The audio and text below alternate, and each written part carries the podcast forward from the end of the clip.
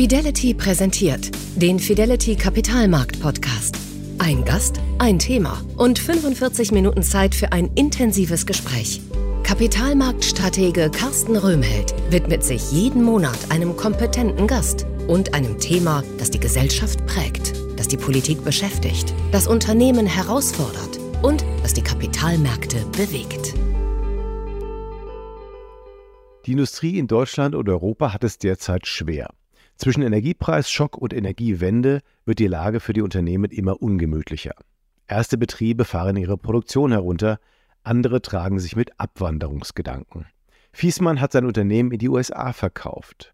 Wird die Klimawende, zu deren Vorreiterin die Europäische Union sich gerade aufschwingen will, zum Eigentor?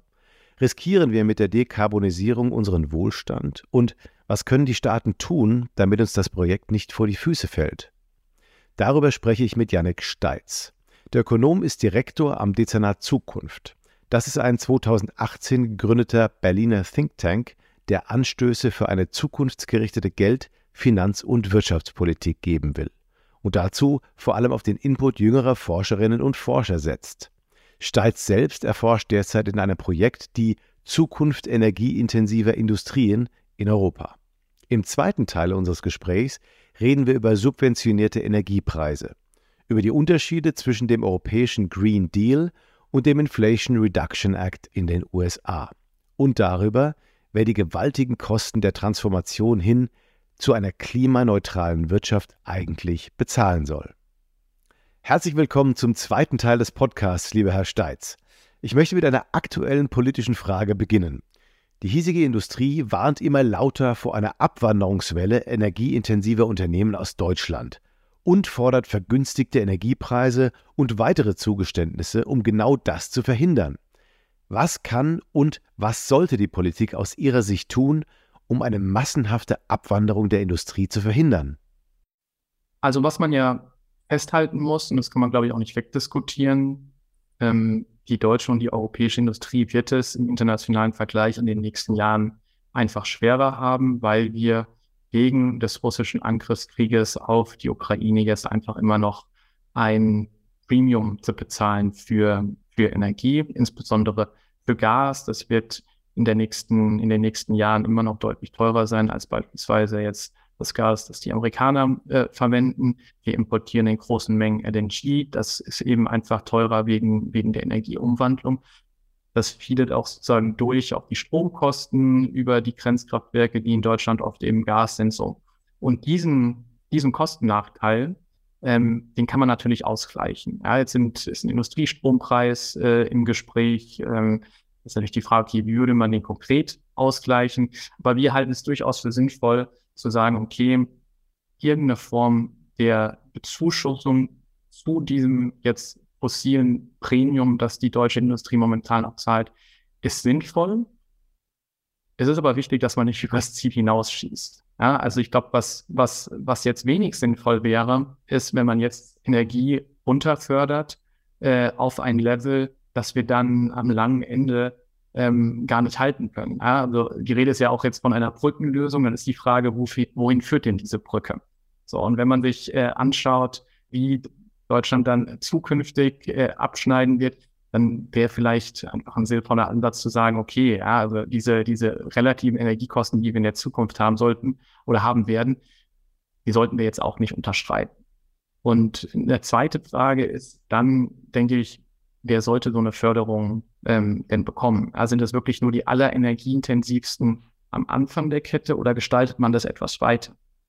Und das ist vielleicht ein bisschen kontraintuitiv, aber wir sind da tatsächlich der Meinung, dass man sagt, man müsste das eher ein bisschen weiter gestalten. Ja, also wenn man sich anschaut, wie Arbeitsplätze und Wertschöpfung im verarbeitenden Gewerbe verteilt sind in Deutschland, dann sieht man, okay, der Großteil kommt tatsächlich aus der Weiterverarbeitung, aus den komplexeren Produkten, das ist dann Maschinenbau, Auto etc.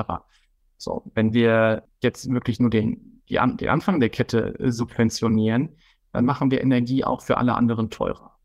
So, und das ist so ein bisschen die Abwägung. Das heißt, tendenziell würden wir sagen, eine Förderung in den nächsten Jahren kann man durchaus machen, aber dann nur auf ein bestimmtes Level und tendenziell auch eher in der Breite, um genau diese Verzerrungseffekte eben dann nicht zu haben. Es wird ja immer viel über die Emissionen gesprochen und dass Emissionen reduziert werden müssen, aber es gibt ja auch das Carbon Capture. Ähm, insofern, also man, man versucht einfach ähm, nicht die Emissionen zu reduzieren, sondern irgendwie abzubauen, unter die Erde zu bringen, auf irgendeine Art und Weise. Inwieweit spielt Carbon Capture bei Ihnen eine Rolle? Wie, wie trägt das zur Gesamtemissionsreduzierung bei? Was sehen Sie da für, für Zahlen? Also Carbon Capture spielt in allen Dekarbonierungsszenarien, die es auch jetzt für Deutschland gibt, oder ich sage mal so, keine kleine Rolle. Werden äh, in der Industrie, zum Beispiel im Zementsektor, einfach die Emissionen in der Zeit nicht runterkriegen ohne den Einsatz von, von Carbon Capture und Storage. Wir haben aber beispielsweise auch in der Landwirtschaft Restemissionen, die wir, die wir sozusagen nicht vermeiden können. Das heißt, hier muss über sogenannte Negativemissionen dann zu einem, zu einem Ausgleich kommen und da spielen dann eben diese Carbon Capture Storage Technologien oder auch Direct Air Capture, wo man eben CO2 aus der Luft abschneidet und dann auch unter die Erde bringt, eine Rolle. Und ähm, ja, muss man ganz klar sagen, ist ein Teil äh, der Strategie, um zu, zu Net Zero zu kommen. Aber in der Gewichtung würde ich schon sagen, ist Vermeidung ist, ist, ist die Haupt, die Hauptaufgabe, die wir uns jetzt schleunigst stellen müssen. Das muss natürlich auch sein am Ende, völlig klar. Kommen wir im letzten Block nochmal zum Thema Finanzierung, Schulden und ähnliches. Ähm, wir haben eine Studie der Allianz neulich gesehen, die prognostiziert haben, dass das verarbeitende Gewerbe bis zum Jahr 2050 weltweit zu 90 Prozent klimaneutral sein könnten.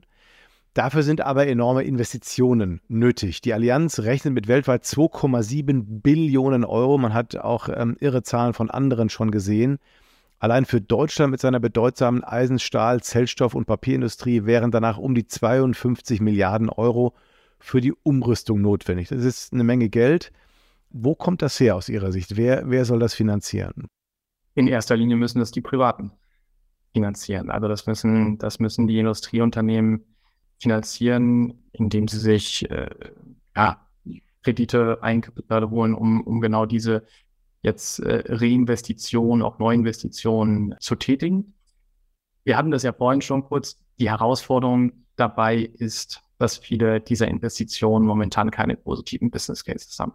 Also die steigen einfach im Vergleich zur fossilen Alternative noch nicht, noch nicht gut ab. Und gerade weil das bearbeitende Gewerbe im internationalen Wettbewerb steht und dort eben andere Länder auch noch länger als Deutschland äh, wegen, wegen weniger starker Klimagovernance eben fossile Produkte verkaufen können und werden, ist es eben so wichtig, dass ja die deutsche Industrie jetzt hier auch keinen Nachteil äh, dadurch erhält, dass sie hier schneller dekarbonisieren muss.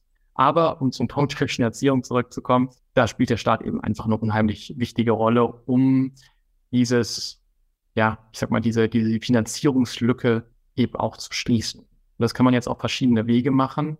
Da spielt sicherlich auch der CO2-Preis eine Rolle, der dazu führt, dass die fossile Alternative teurer wird. Wir haben jetzt einen Carbon Border Adjustment Mechanismus oder werden ihn kriegen in der, in der, in der Europäischen Union. Ja, der trägt dazu bei, zumindest die Produkte aus dem Ausland, die dann in Europa verkauft werden, eben auch einen CO2-Preis bezahlen. Aber dann sind es natürlich drittens auch einfach äh, Subventionen. Ja? Also wenn jetzt äh, sich äh, Salzgitter oder Thyssen eine Direktreduktionsanlage hinstellen, dann ist das eben nur möglich, wenn sie auch äh, Kapitalkostenzuschüsse bekommen.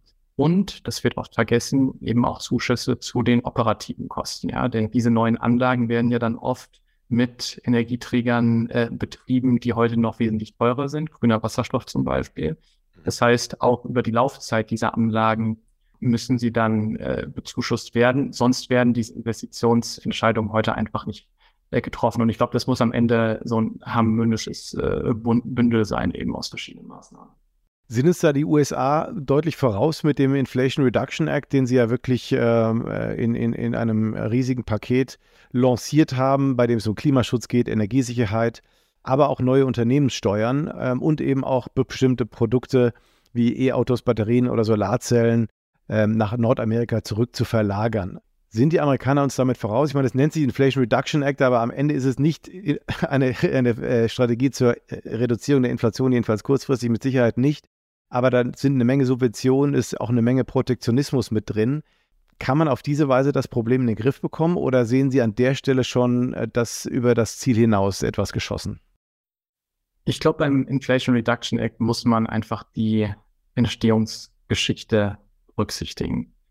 Das ist jetzt nach ökonomischen Standards sicherlich kein effizientes äh, Paket, um Emissionen zu reduzieren.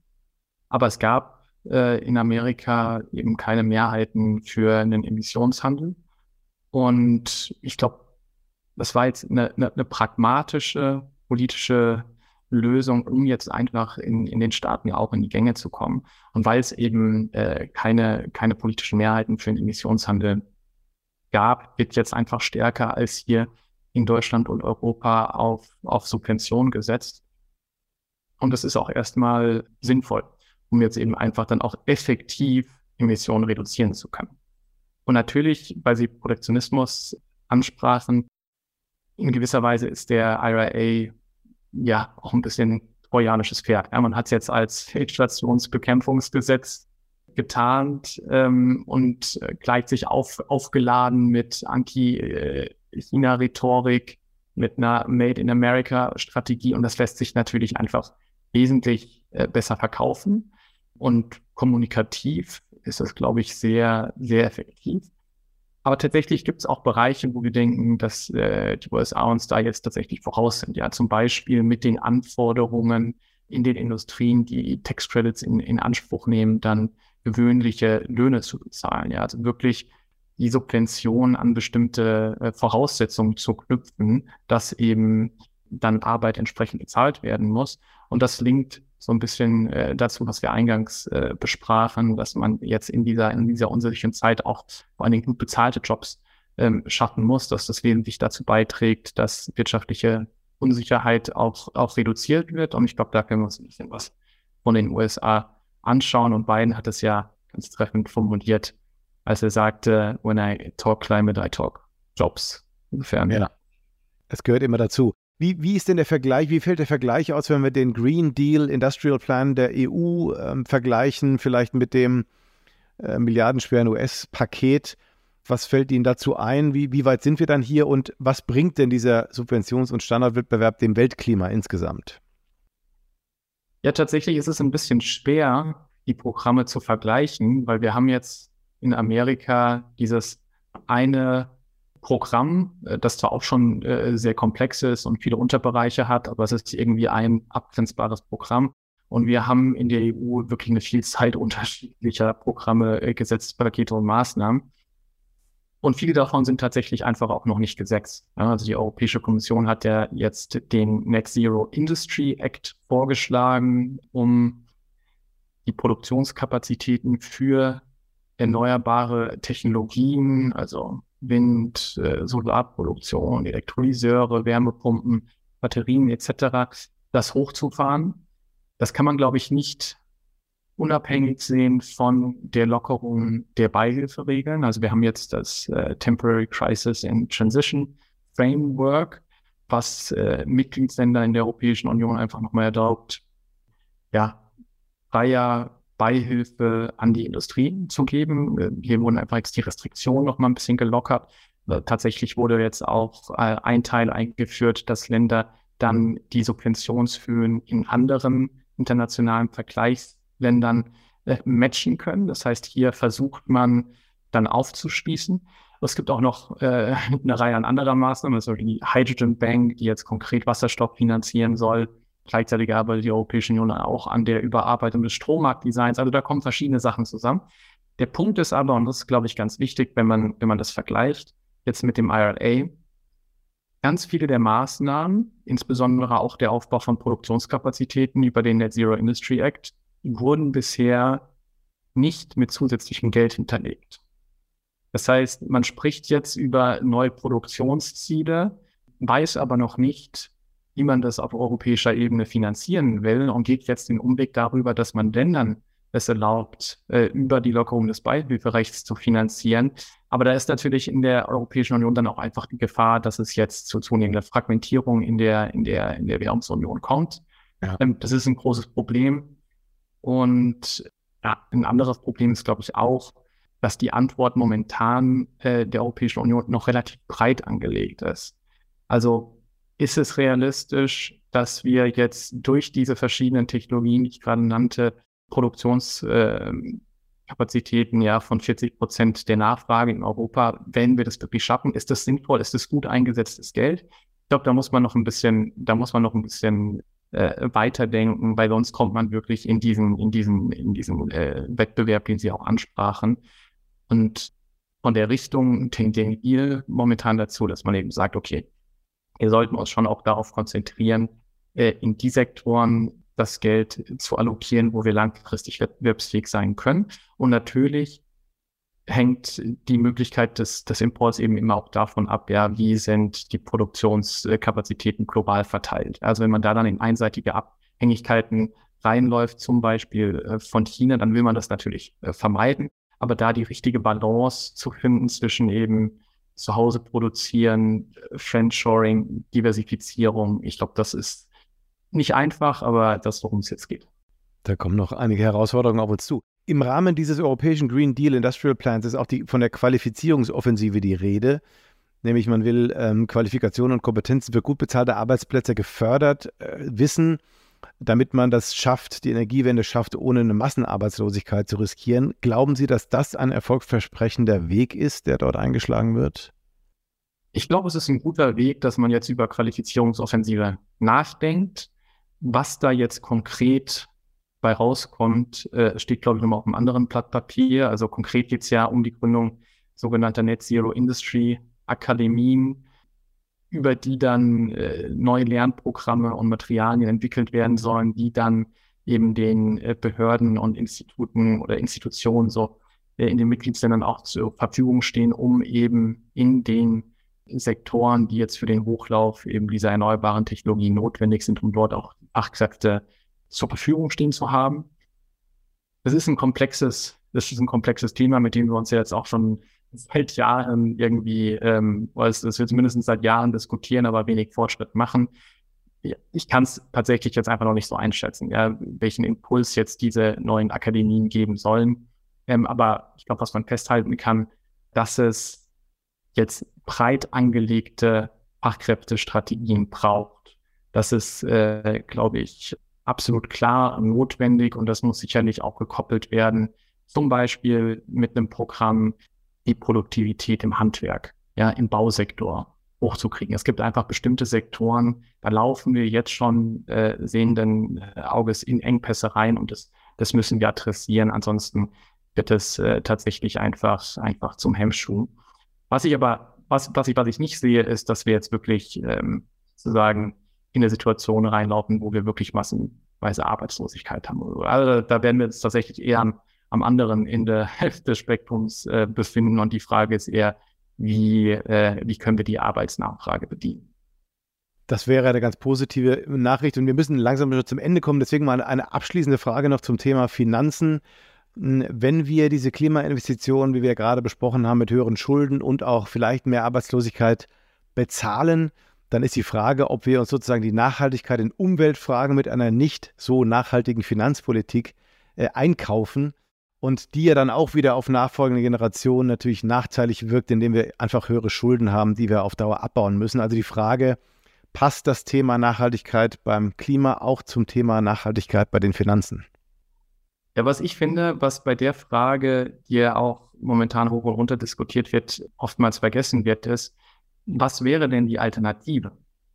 Wenn wir jetzt nicht wirklich in die Pötte kommen ja, und alles machen, um unsere Emissionen runterzukriegen und die, und die Wirtschaft zu transformieren, was, was wäre die Alternative? Ja? Man kennt das ja aus Studien, man hat dann diese schönen Referenzszenarien, ja, wo das Wachstum dann auch noch weitergeht und man hat einfach nur ein paar weniger Emissionen. Aber das ist ja tatsächlich das auch konstitutionell, was jetzt einfach nicht mehr möglich ist. Ja, wir haben ja. äh, ein Klimaschutzgesetz, wir haben verbindliche Emissionsminderungsziele äh, und ich glaube, man muss die einfach als, als harten Constraint sehen. Und es gibt tatsächlich äh, diverse Studien, die jetzt auch schon zeigen, also diese Delayed Transition Szenarien, die werden volkswirtschaftlich einfach teurer. Ja. Und im Zweifel müssen wir es dann, wenn wir es jetzt weiter hinauszögern, äh, eben mit der Axt machen und dann sprechen wir über äh, ja wirklich wirklich Abschaltung von Industriezweigen oder oder anderen äh, drastischeren Maßnahmen. Und ich glaube, vor dem, vor dem Kontext muss man, muss man wirklich sein, auch natürlich vor dem Kontext, was, was passiert denn dann einfach mit der Natur, wenn wir es nicht machen. Ja, ich will jetzt gar nicht über Kipppunkte etc. sprechen, nicht Linearitäten im Erdsystem, aber diese Klimafolgen, die uns, äh, die uns drohen, auch diese Tail Risks, die sind, äh, die müssen, oder so gesagt, die müssen wir einfach unbedingt vermeiden. Insofern, vor dem Hintergrund ja, kann man, glaube ich, sagen, Risiken für die Finanzstabilität sind größer, wenn wir jetzt wirklich nicht sagen loslegen. Und vielleicht ein letzter Punkt, on a, ending on a positive note, was oftmals aus meiner Sicht übersehen wird, ist, und auch da gibt es jetzt mehr und mehr Studien, dass das Energiesystem, das wir uns jetzt aufbauen, ja, es wird noch ein bisschen, bisschen dauern, ähm, bis es dann wirklich Realität ist. Aber das hat das Potenzial, strukturell billiger zu sein als das fossile System heute, auch ohne CO2-Preise. Ja, das heißt, wir laufen langfristig in ein billigeres System rein. Elektrifizierung als langfristiger Wachstums- und Wohlstandstreiber. Und ich glaube auch vor dem Kontext, wenn es dann sozusagen am langen Ende ist, mache ich mir jetzt über die sozusagen äh, fiskalische Nachhaltigkeit äh, bei dem Projekt äh, weniger, weniger Sorgen als viele andere. Das ist prima, wirklich Ending on a positive note, hervorragend. Wir müssen natürlich versuchen, alle mitzunehmen dabei, denn selbst wenn wir sozusagen allein sind, auch die EU alleine ist, die Amerikaner machen ja auch schon mit in, insbesondere, aber wir müssen natürlich auch noch ein paar andere mit ins Boot bekommen, damit die Sache äh, global funktioniert dann ähm, ist das, glaube ich, ähm, erfolgversprechend insgesamt. Ich danke Ihnen sehr für das spannende Gespräch, Herr Steitz. Die 45 Minuten sind wirklich wie im Flug vergangen. Das soll es für heute gewesen sein. Auch Ihnen, liebe Zuhörer, herzlichen Dank für Ihr Interesse. Wir hoffen, dass wir Ihnen heute mal wieder ein paar spannende Einblicke von einem Experten gebracht haben, die Sie weiterbringen. Äh, wir sehen uns hoffentlich beim nächsten Mal wieder oder bei einem der vielen anderen Formate, die wir für Sie bereithalten. Schauen Sie doch mal dazu auf unsere Website. Das war's. Herzlichen Dank. Viele Grüße, Ihr Carsten Röhmheld. Das war der Fidelity Kapitalmarkt Podcast mit Carsten Röhmheld. Weitere Informationen finden Sie in der Podcast-Beschreibung und auf fidelity.de. Wertentwicklungen in der Vergangenheit sind keine Garantie für zukünftige Erträge und Ergebnisse. Der Wert von Anteilen kann schwanken und wird nicht garantiert. Anleger werden darauf hingewiesen, dass insbesondere Fonds, die in Schwellenländern anlegen, mit höheren Risiken behaftet sein können. Die dargestellten Standpunkte spiegeln die Einschätzung des Herausgebers wider und können sich ohne Mitteilung darüber ändern. Daten und Informationsquellen wurden als verlässlich eingestuft, jedoch nicht von unabhängiger Stelle überprüft. Eine detaillierte Beschreibung der mit den jeweiligen Fonds verbundenen Risiken finden Sie in den entsprechenden Fondsprospekten. Fidelity übernimmt keine Haftung für direkte oder indirekte Schäden und Verluste. Weitere Informationen finden Sie unter fidelity.de.